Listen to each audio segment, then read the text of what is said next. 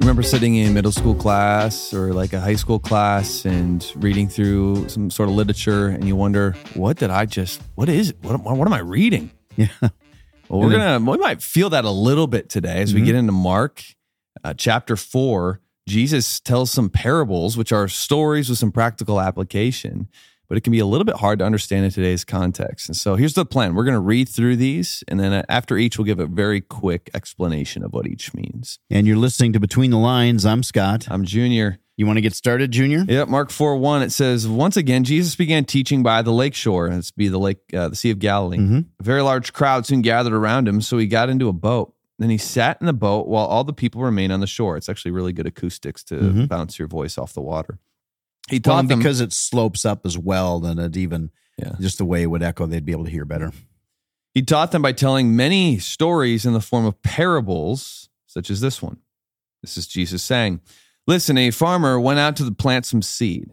As he scattered across his field, some of the seed fell on a footpath. The birds came and ate it. Other seed fell on shallow soil with underlying rock. The seed sprouted quickly, began the soil, but because the soil was shallow. But the plant soon wilted under the hot sun, and since it, be, didn't have much roots, it died. Other seed fell among thorns that grew up and choked out the tender plants, so they produced no grain. Still, other seeds fell on fertile soil, and they sprouted, grew, and produced a crop that was 30, 60, and even a 100 times as much as had been planted.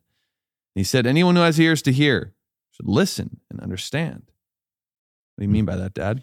Yeah, I mean, it's a it, it- essentially what he is saying is that, mean, and he does explain this in another place, but that these seeds, the a farmer spreads all kinds of seeds. The word of God is going out all over the place, and for some, they're going to get real excited about it early on, and but then pretty quickly they're just going to die out. And Junior, you and I have seen this. We call them flash in the pans. That Yeah. sometimes when people They when show up to church, they sign up for everything under the sun the oh, first and it's day. like boom, hey, I'm all in, and, and I'm thinking they're not going to last. But we even tell campus pastors, well, no, let's wait on them a little bit." yeah, yep. Just be, be a little careful. I want to see people last over the long haul. So that's some, and then others, and the ones that he lifts up are those that take root, that they they go deep in their spiritual lives and they grow, and it may be a slower growth, but it's a strong, steady growth that's going to last. In fact, I will say this, Dad. Sorry, Jesus does explain this a little bit later, so I apologize. Yeah. I, I jumped in and asked you to explain it when Jesus does in a few verses. So we could save the rest for that if Right. you're all right with it.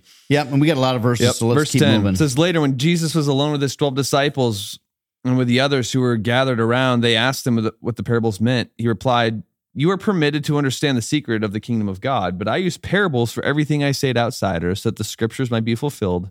When they see what I do, they will learn nothing. When they hear what I say, they will not understand. Otherwise, they will turn to me and be forgiven. the otherwise there means that if they did, they would be forgiven, but they won't, Yeah. and they don't. Then Jesus said to them, If you can't understand the meaning of this parable, how will you understand all the other parables? The farmer plants seed by taking God's word to others. The seed that fell in the footpath represents those who hear the message, only to have Satan come at once and take it away. We've seen this with some Mhm. people. The seed on the rocky soil represents those who hear the message of God and immediately receive it with joy. That's the person who signs up for everything, Mhm. flash in the pan. But since they don't have deep roots, they don't last long. They fall away as soon as they have problems or are persecuted by believing God's word. And oftentimes it's just they're they're taking they're getting interested because of how it makes them Yeah. feel. Very emotional. It's not about really getting centered in on what God wants for the rest of their lives. The seed that fell among thorns represents others who hear God's word, but all too quickly the message is crowded out by the worries of this life, the lure of wealth, and the desire of other things, so no fruit is produced. And you see that all the time. People getting into I mean sports, the way sports takes people away from church. Yeah. Sports for their kids, which which uh, parents listen. I, I you, we got our kids involved in sports, but here's the thing is that child of yours is not going to play professional baseball. They're just not. Yeah. And you're pouring all of this energy into getting them excited about and and focused on something that 20 years from now is not going to matter. Right. What matters most is spiritual things. Don't let these things take you away from church, youth group, or their Yeah. involvement with other Christians. We spend so much money and time teaching a kid how to throw a ball, and not much money and time teaching a kid how to follow Jesus when they will stand before God one day. And the seed, verse 20, and the seed that fell in good soil represents those who hear and accept God's word and produces a harvest of 30, 60, or even 100 times as much as had been planted. Hmm. Here's another parable. When Jesus asked them, Would anyone light a lamp and then put it under a basket or under a bed? Of course not. A lamp is placed on a stand where its light will shine. For everything that is hidden will eventually be brought into the open, and every secret will be brought to light. Anyone with ears to hear should listen and understand. Then he added, Pay close attention to what you hear. Closer you listen, the more understanding you will be given, and you will receive even more. To those who listen to my teaching, more understanding will be given. For those who are not listening, even what little understanding they have will be taken away from them. Mm. Verse 26, and I think that parable about the lampstand's pretty self explanatory. Yeah, Verse 26, uh, you want to take from there, Dad? Sure. Jesus also said, The kingdom of God is like a farmer who scatters seed on the ground. Night and day, while he's asleep or awake, the seed sprouts and grows, but he does not understand how it happens. The earth produces the crops on its own. First, a leaf blade pushes through, then the heads of wheat are formed, and finally the grain ripens. And as soon as the grain is ready, the farmer comes and harvests it with a sickle, for the harvest time has come.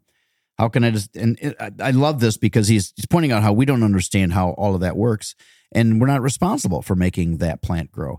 It's the same way when he says the kingdom of God, that we are responsible for sowing the seeds, that is getting the word out there, telling people about Jesus. Let's, and we can leave it up to God as to what he's going to do with that. But he will make his, his word is powerful and he will make it work. Jesus said, How can I describe the kingdom of God? This is verse 30. What story should I use to illustrate it? It's like a mustard seed planted in the ground. It's the smallest of all seeds, but it becomes the largest of all garden plants. It grows long branches, and birds can make nests in its shade, which, of course, this is what happened with the gospel is a tiny little group of people in a tiny outpost of the world at a time when Rome was so powerful. And, you know, who was Israel? What was what was the church then?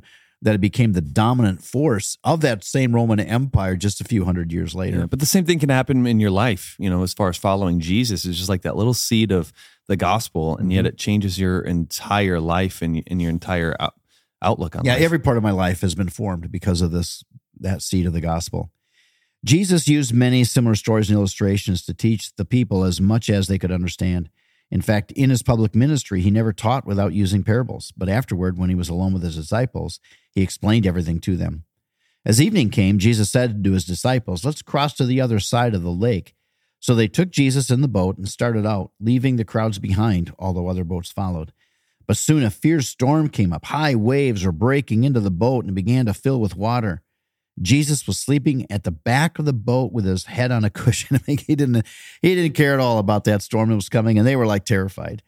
The disciples woke him up shouting, Teacher, don't you care that we're going to drown? And when Jesus woke up, he rebuked the wind and said to the waves, Silence, be still. And suddenly the wind stopped and there was a great calm. Then he asked them, Why are you afraid? Do you still have no faith?